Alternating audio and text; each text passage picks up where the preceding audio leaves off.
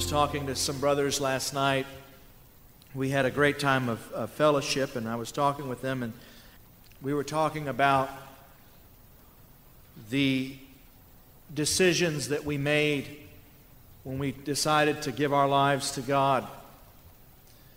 And the words that came that informed those decisions, and the decisions that we made that set the course for our lives. And we were thinking of those we love who might feel a little bit lost or confused and wanting to give them the same sense of purpose and direction, meaning that we were grateful that God had brought into our lives. We haven't arrived. We still want more of it. We're still desperate for more of God's help, more of His grace. Amen. But I told the brothers in the car last night that for me personally, when my time came to make a decision, it wasn't as noble as maybe for some others.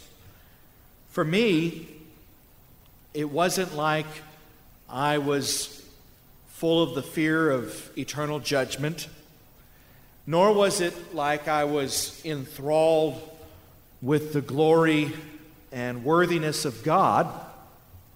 But really, it just came down to the fact that I knew that I had been loved. Not so much by God, but by people. I knew that I had been selflessly loved by my parents. And it wasn't a love that happened in a moment, it really was a love that was faithful through a lifetime. And at the time, if I was the center of the decision, if self was the center of the decision, I can tell you that the appeal of sin was far more powerful to my flesh than the anchors that would hold me in love. And yet, when it came down to the decisions, I, I didn't find it within me, I didn't have it within me to hurt love. I just couldn't do it. If I was the only one in the equation, I would have gone head, headlong into sin. But because of others, I couldn't bring it, I couldn't get to that place. Amen. And then I think that once I acknowledged and accepted the pull of love and the demands of love, then after that, I started hearing the why. Why was love right? And that's when the truth started coming. It had been coming my whole life, but it's when I, I started opening my heart to it and really receiving it. Amen? So love wouldn't let me go, and then truth gave me the reason why not. Amen? And I think then the next step, if you're still bearing with me, was I said, well, if I'm not going to live for myself, hedonism sounded very enticing. Amen? But if I'm not going to live for myself, I sure don't want to be a bump on a log here for God either. If I'm going to give my life, if I'm going to make a decision that's going to set the course of my life, I don't want to do it by halves. I don't want to dabble in it. I don't want to be the double minded man who is unstable in all his ways and shall receive nothing from the Lord. I want to get all in unashamedly. I remember that there was a certain crowd of so called friends. They were more keen to discern when I had made the decision, perhaps, than I was. And words spread like wildfire, and I think the exact phrase was, He's gone holy.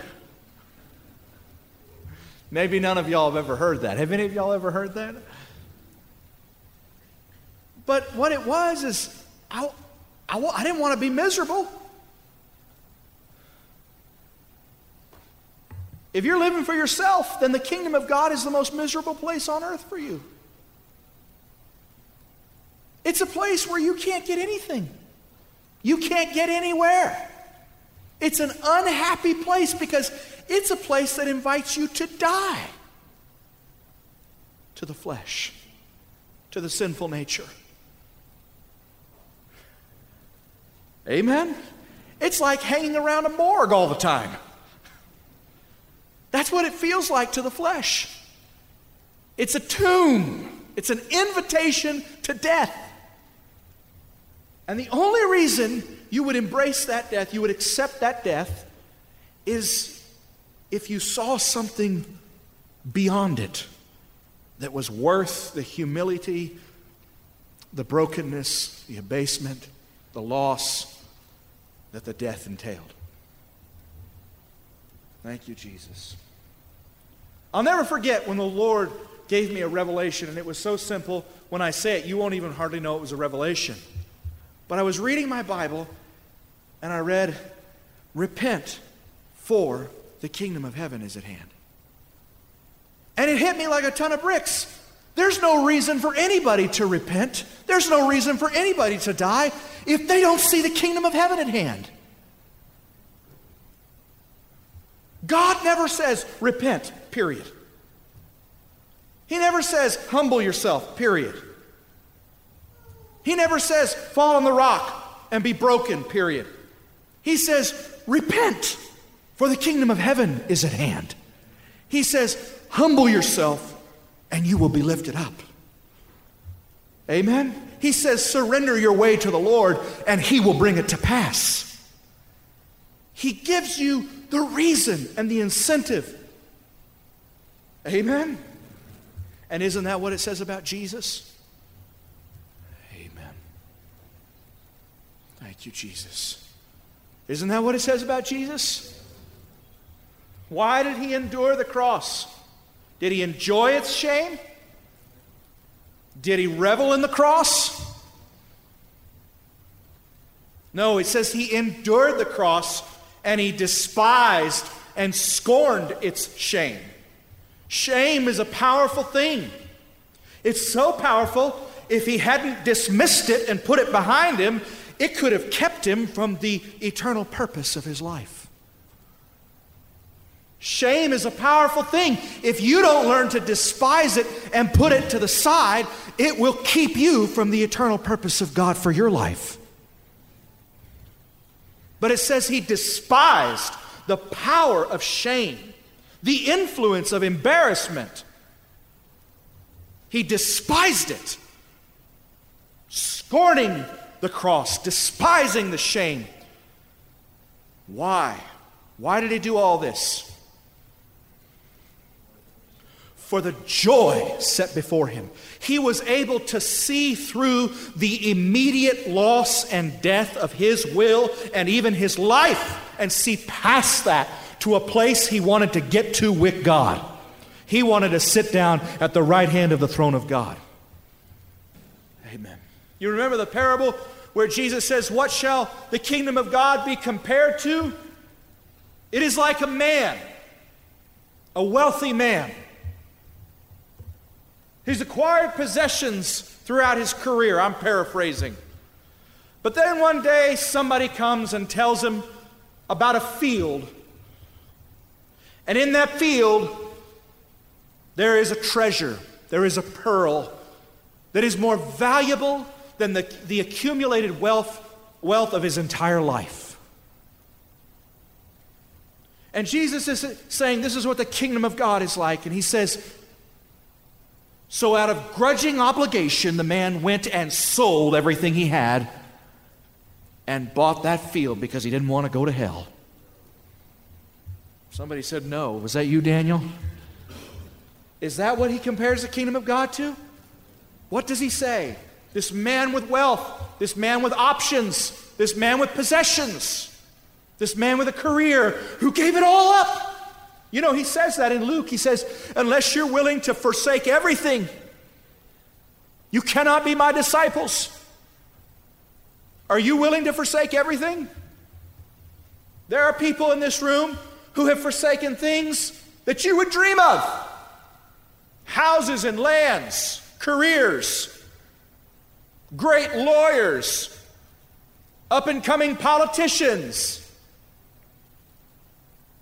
servants of the state, successful businesses, multimillionaires. They sit all around you. What made them choose this life? Was it because God grabbed them by the arm and said, You got to do this or I'm not going to let you go to heaven? Is that why? No, I'm telling you, it's because they saw something that in a revelation they realized was more valuable than all they had accumulated throughout the rest of their life. And why, when Jesus says the kingdom of God shall be compared to, and he tells the story of the, the merchant, what does he say? Prompts the man to sell everything he has. Obligation? Capitulation? What makes the man sell everything he has? I can't hear you. It says when he hears about the costly field that hides the pearl, it says that for joy over it, he sells everything he has. And he buys that one field. Amen. Because there's something there that everything else that he's ever acquired never gave him. There's meaning buried in that field. Amen. There's answers buried in that field. There's purpose buried in that field. There's power buried in that field. There's love in that field. Amen. And the thought of all of that fills this guy with joy, and he goes out on a selling spree. And he gets rid of everything that would keep him from taking possession of that field. So if you're having a hard time giving up on the cheap things of this world, it's because you need to get yourself a bigger picture of Jesus and the kingdom of God. Because if you ever saw, if you ever felt the kingdom of God at your fingertips, says the kingdom of God is at hand. That means it's right there. It's within reach.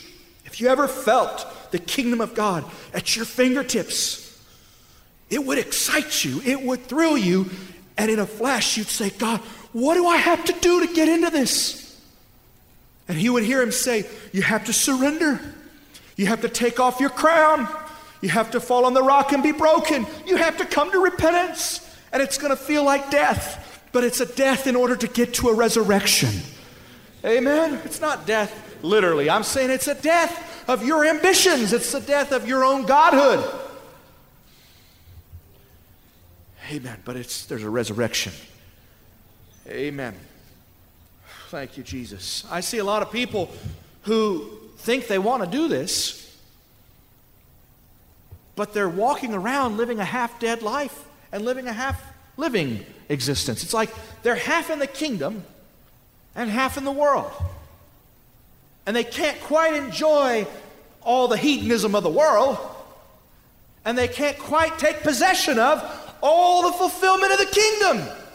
And they're caught, these meridian men, they're caught in between.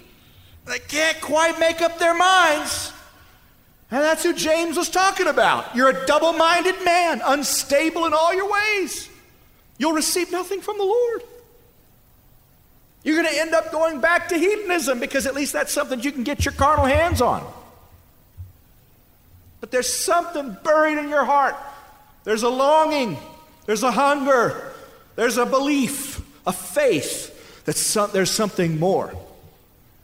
And you're giving up on yourself, you're giving up on God, and you're giving up on that belief whenever you just capitulate and start sliding back toward hedonism.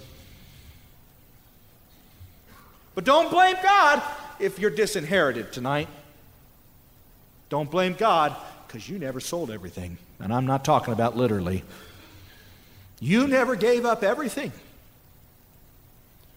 And so if you walk away sad, if you come with bright eyes and open arms, you come with expectation and joy, and then you walk away downcast, Remember the man who came to Jesus and said, Good teacher, what must I do to inherit eternal life? And he said, You know the commandments do not steal, so on and so forth. And he said to Jesus, He said, All of these I have kept since my youth. And Jesus didn't say, You have a little too much, I want you to get rid of it. He said, One thing you lack. You lack something. You haven't found the field. You haven't unearthed the pearl. You haven't discovered the riches and the treasures of wisdom and knowledge that are in Christ, the riches of his glorious inheritance that is in the saints. You're a legalist. You're an externalist, but you're disinherited. And Jesus asked this man to make the exchange, to give up his ashes and to get beauty, to give up his merchant's collection and to get the costly field that hid the pearl.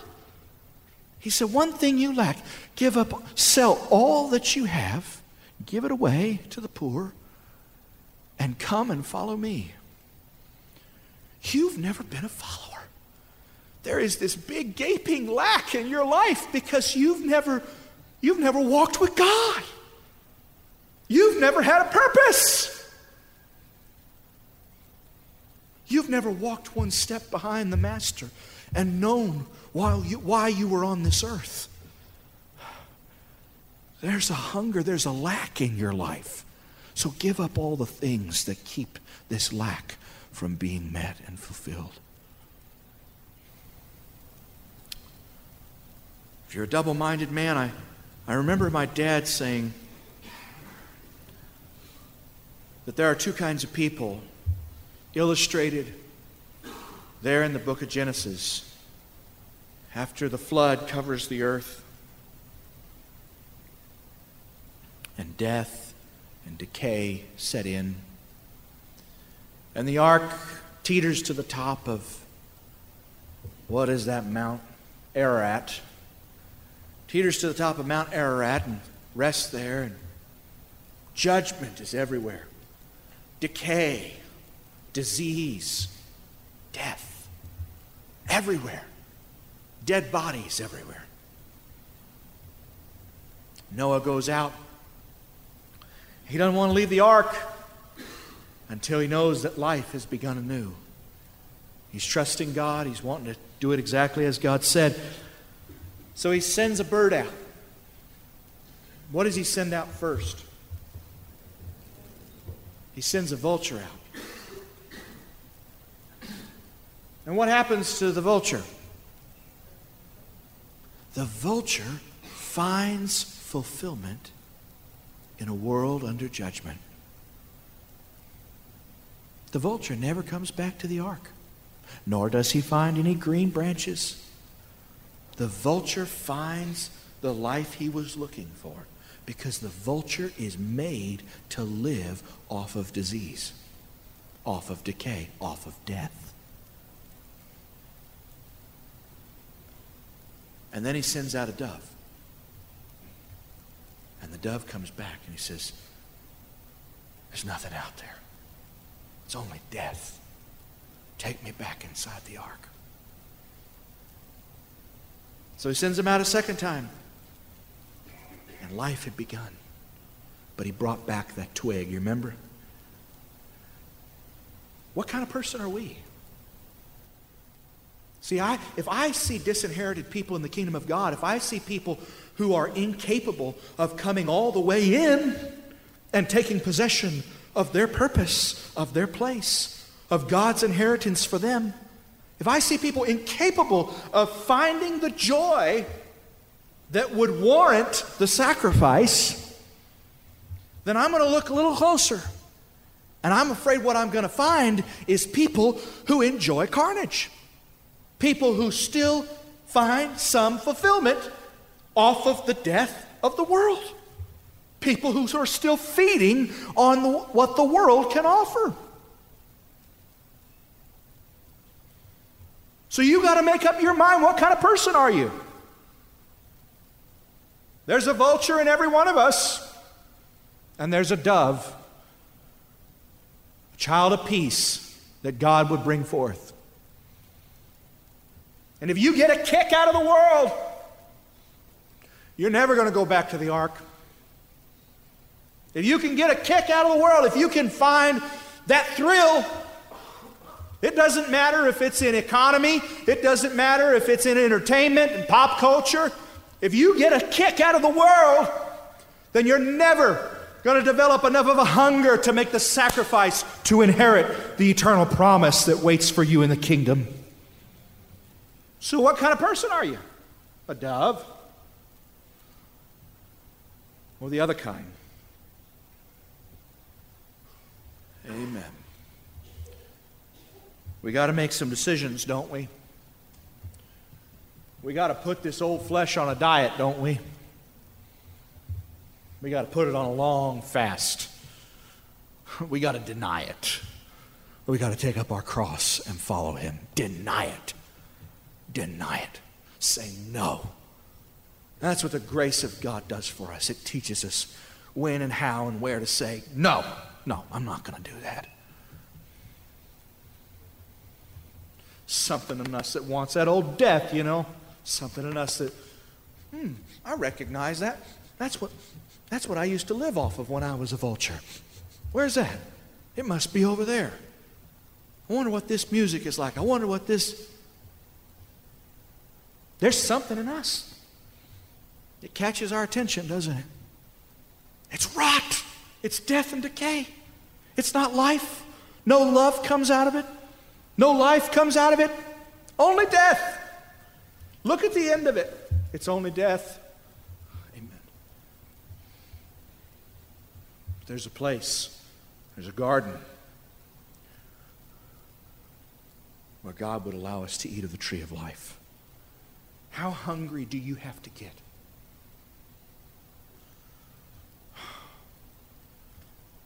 You know, the world can titillate you. It can distract you. It can entertain you. It can wow you. Was not John the Revelator wowed? Hmm? It says that he marveled at Babylon and the beast. Whoa, did you see that? Why do you marvel? But there's something in a child of God there is a, there is a different kind of hunger put inside of you. Where you cultivate a craving for the things of God, for the things of love, for the things of truth. Amen? Amen. And if you don't cultivate that, if you don't work at it, if you don't strive to exercise your senses, to get beyond milk, if you don't develop that excitement, if you don't work on it, you're going to settle for the cheap and easy. You're going to settle for the death and decay. Amen. But Job said, I consider the words of his mouth more than my necessary food. I ask you, young people, do you feel that way? What gets your heart to pounding? I'll tell you completely honestly, when I was your age, when I was 18, 17, what got my heart to pounding was when I started seeing the truth. I saw what held people in bondage. I saw what made them powerless. I saw it. Oh, God. And something rose up in my heart and said, people could know the truth and they could be set free. But there were times, there were times when I was tempted to go satisfy myself like a vulture instead of looking, searching. Where's that green leaf? In this world of death, God, what are you doing? Where's a little spark of life? Where's a little fruit on the tree of life? Do you have that kind of hunger? Job, this man was covered with boils, open sores. He had lost his children, he had lost his family. He's miserable. And his wife says, Curse God and die. And he says, I consider the words of his mouth more than my necessary food. Isn't he saying the same thing Moses said in Deuteronomy 8? When he told the children of Israel, The Lord led you through the wilderness, and he allowed you to hunger, and he humbled you so that you would come to learn that man does not live by bread alone, but by every word that proceeds from the mouth of God. You need to pray that. You need to say, God, allow me to hunger. Humble me through that hunger. Develop in me a hunger and a need that wor- this world can't satisfy. What a mercy. I don't want to put you on the spot, but look at Brother Brian and Sister Derek Claiborne. Ask them, will the world satisfy the pain, the need? No, it won't.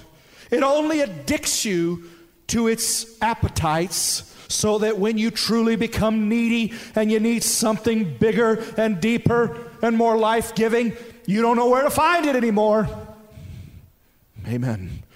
But the thing that brings answers, the thing that brings healing, the thing that fulfills is the word of life. Oh, God. Thank you, Jesus. Thank you, Jesus. Thank you, Jesus. Thank you, Jesus. Hallelujah. Thank you, Jesus. Meanwhile, his, the disciples were urging Jesus, saying, Rabbi, eat. But he said to them, I have food to eat that you do not know about. So the disciples were saying to one another, No one brought him anything to eat, did he? Jesus was saying to them, My food, my food, my nourishment, what puts energy into my always weakening body, my food is to do the will of him who sent me and to accomplish his work. I've got a purpose.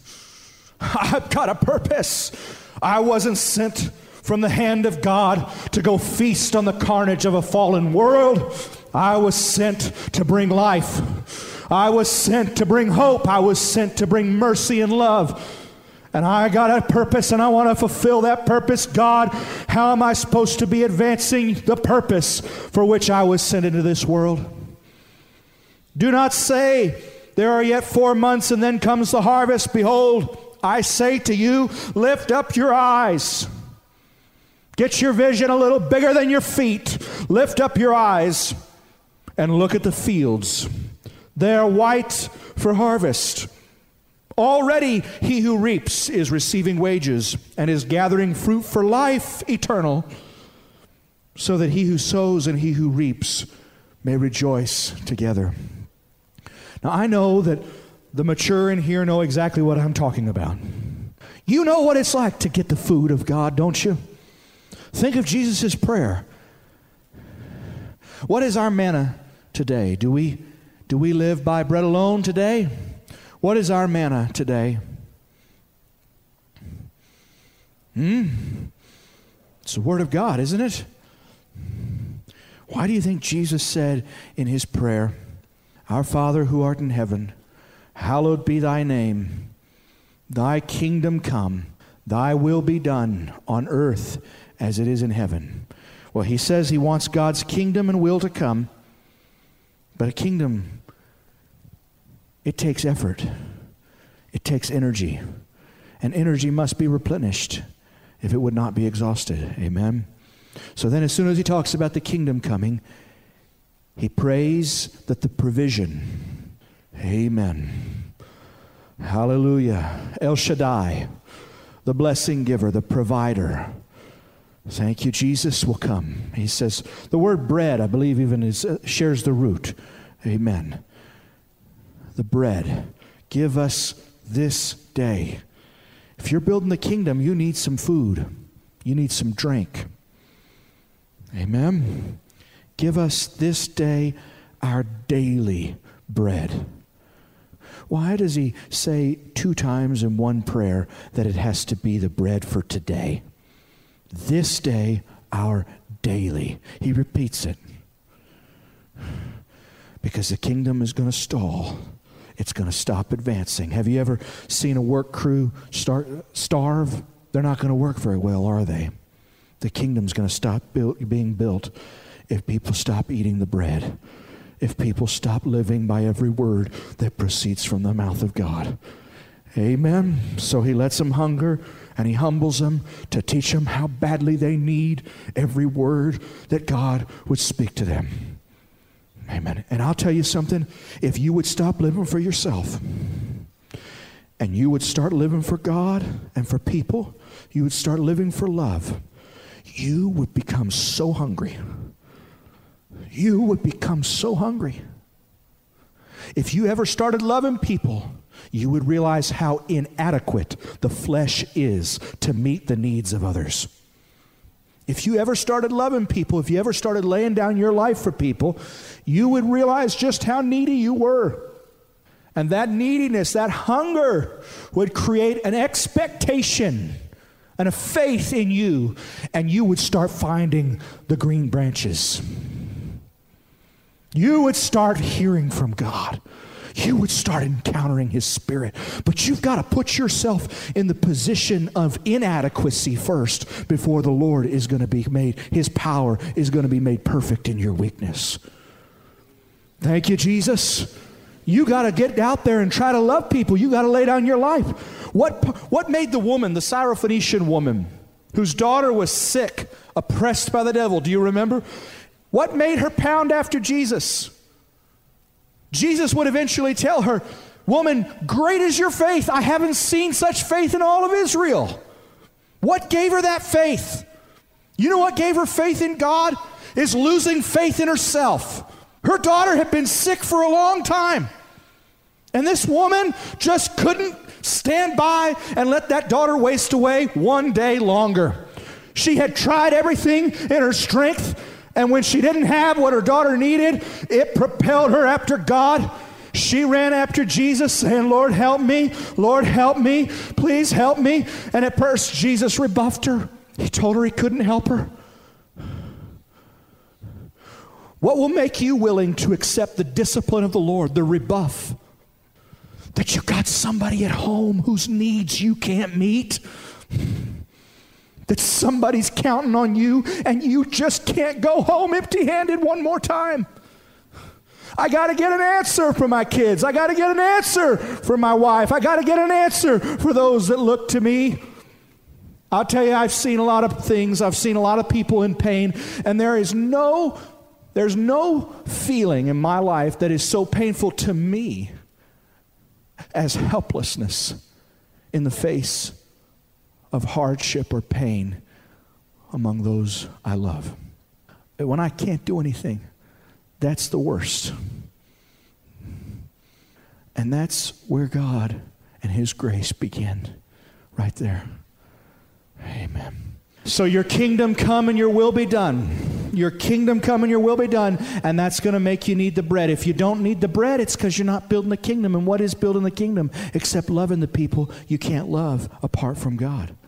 Amen? You're no good for them unless you can get something that's eternal, that's transcendent. Amen.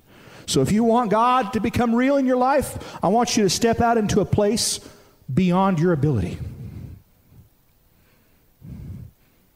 You'll never know the gifts that are dormant inside of you until you step out into a place that is too big for you to fill. If you'll do that, step out there. Oh, God. Oh, God.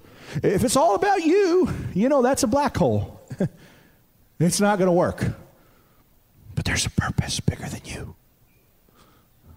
Amen. I want to tell you a story you never heard before. And you know by, by, by my smile that I'm lying. I want to tell you a story you've heard so many times. But listen one more time. Once there was a nation who claimed that God was their strength, who claimed that the Lord was their front guard and their rear guard, who claimed that their battles were, were fought and won at His mighty hand. And one day, this nation was all arrayed and ready for battle. And a warrior came out from the enemy camp and started making fun of them. And everybody on the side of God's nation, they got terribly afraid.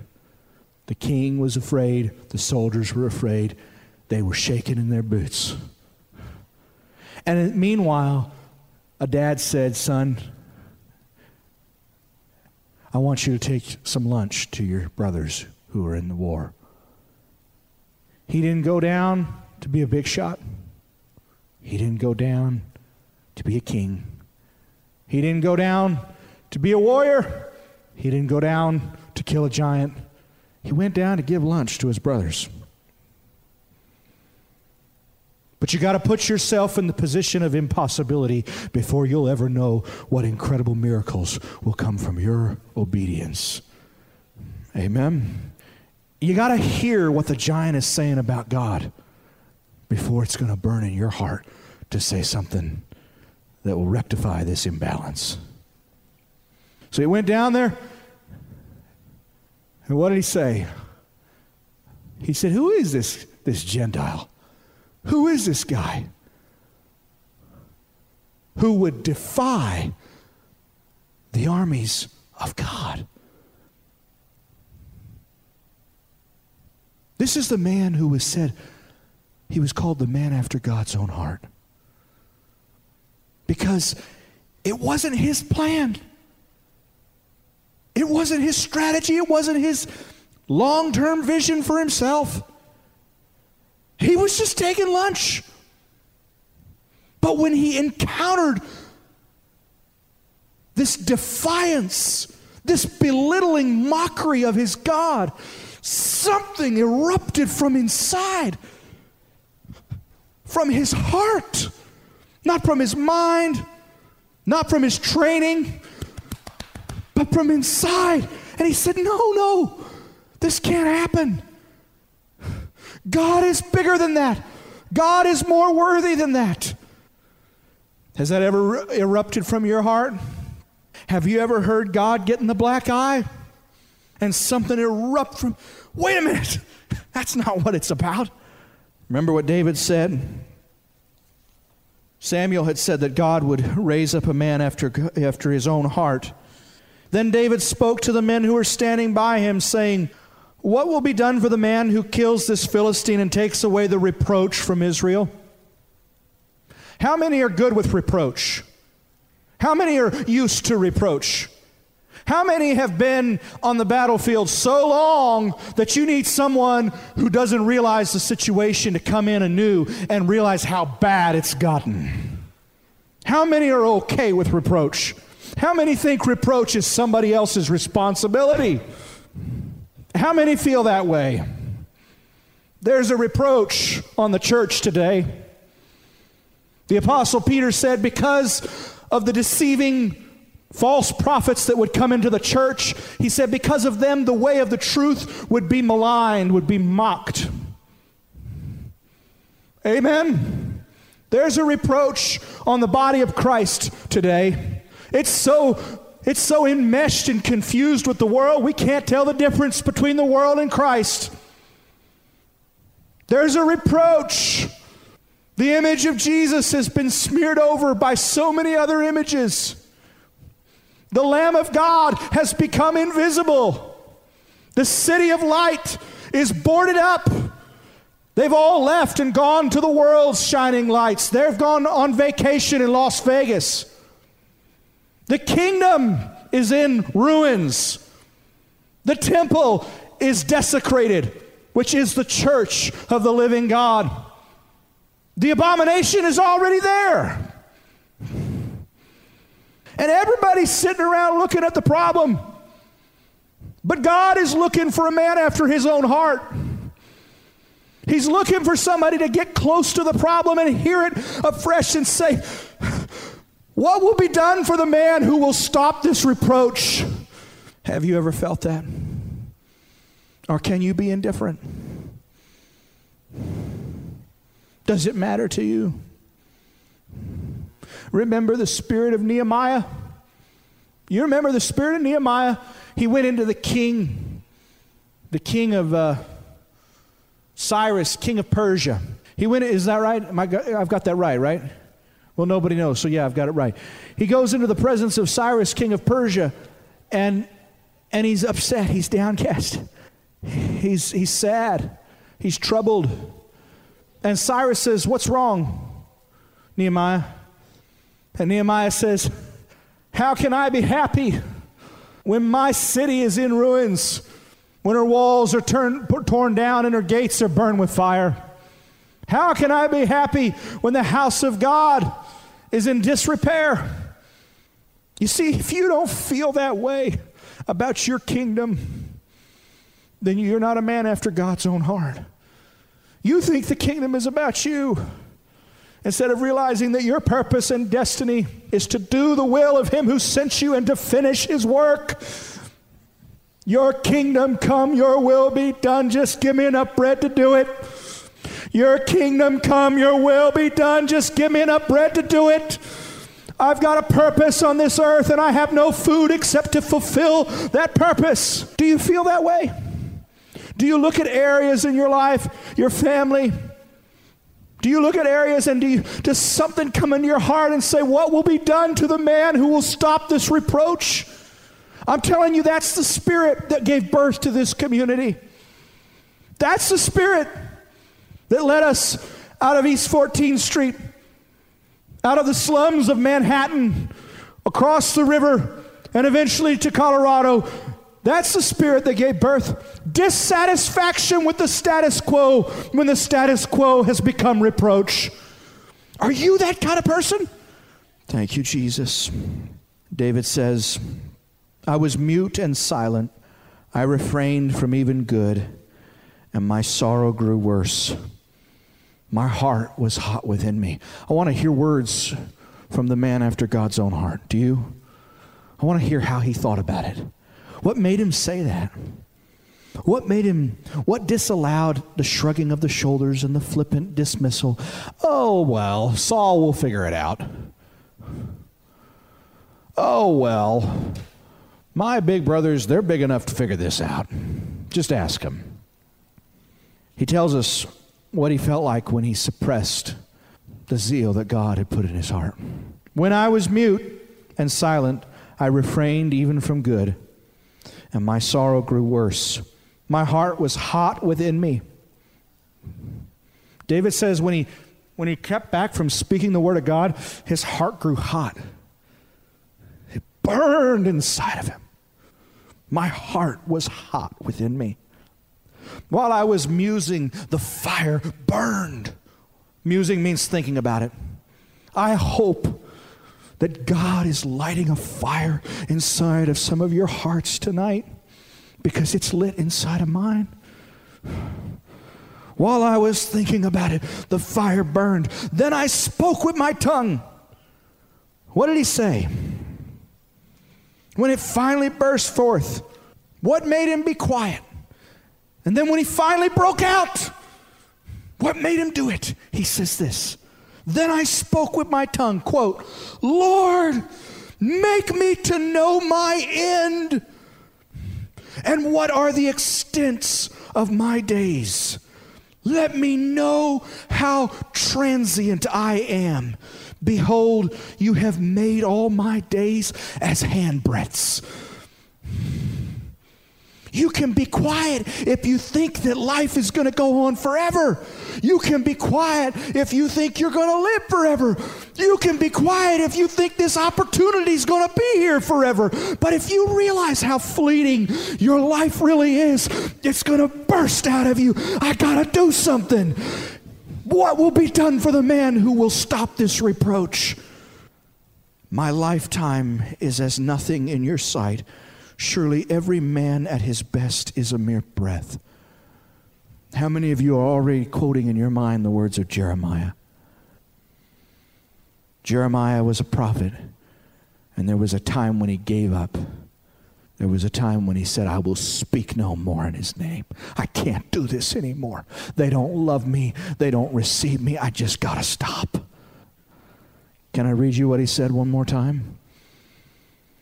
But if I say, I will not remember God, I will not speak in the Lord's name, then my heart becomes like a burning fire shut up in my bones. Then in my heart it becomes, the word becomes like a burning fire shut up in my bones, and I am exhausted of holding it in, and I cannot endure it. This is how the kingdom advances, brothers and sisters, by men after God's own heart. Anybody thinking of, of Isaiah 62? For Zion's, what does it say? For Zion's sake, I will not keep silent. For Jerusalem's sake, I will not keep quiet. For self's sake, will I keep silent? Mm-hmm. For self's sake, will I keep quiet? Mm-hmm. Yeah, that's called the black hole of me. For Jerusalem and for Zion, for the kingdom of God, for what we're supposed to be, for what the church is supposed to be, I will not keep quiet until her righteousness goes forth like brightness and her salvation like a blazing torch. Amen. I'm going to read you one more scripture and then I'm done. This also is David, the man after God's own heart. Sacrifice and offering you have not desired. God doesn't want our big efforts. Sacrifice and offering you have not desired, but my ear you have opened. God just wants you to listen to Him.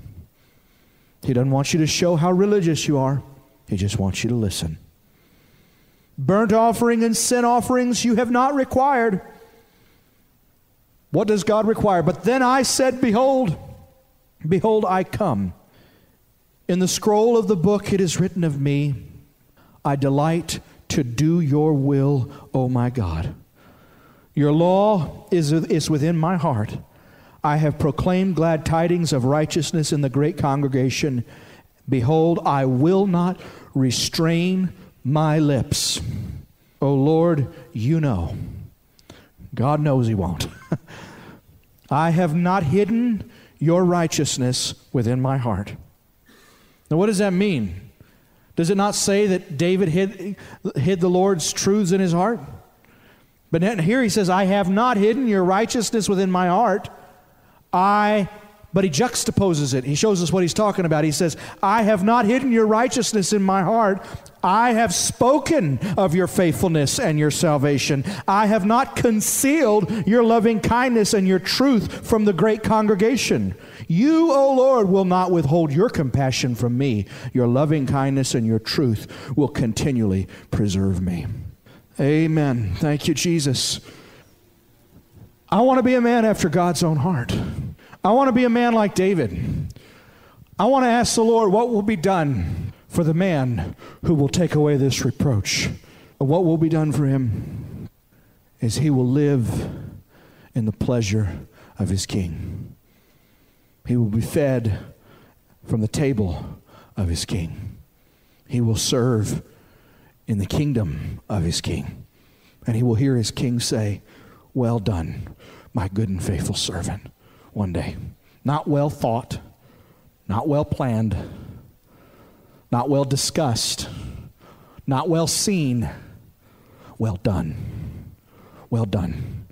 This was somebody who just couldn't sit by. This was somebody for whom it, it burned in their heart. Thank you, Jesus. Thank you, Jesus. Now, does anything burn in your heart that way? Does anything? Has God put a burden on your heart like that? Does anything burn in your heart like that? Thank you, Jesus. If you could find what could make you that excited, then you would find a reason big enough to repent. You'd find the kingdom of God for which it's worth repenting. Thank you, Jesus. Thank you, Jesus. Anything burn in your heart like that? Loved ones, Syrophoenician woman, anything? The temple, the city of God, Nehemiah, anything? The welfare of God's people, the purpose. Amen. I want to hear him say, I was hungry and you fed me. I want to hear him say, I was thirsty and you gave me drink. I want to hear him say, I was naked and you clothed me. I was in prison and you visited me. I want to hear him say that I made the difference, that I found the reason why I was on this earth. I want to hear him say, You were a man after my own heart. He told Saul that. That's what Samuel told Saul. He says, God's gonna, God's done with you. He can't use you anymore.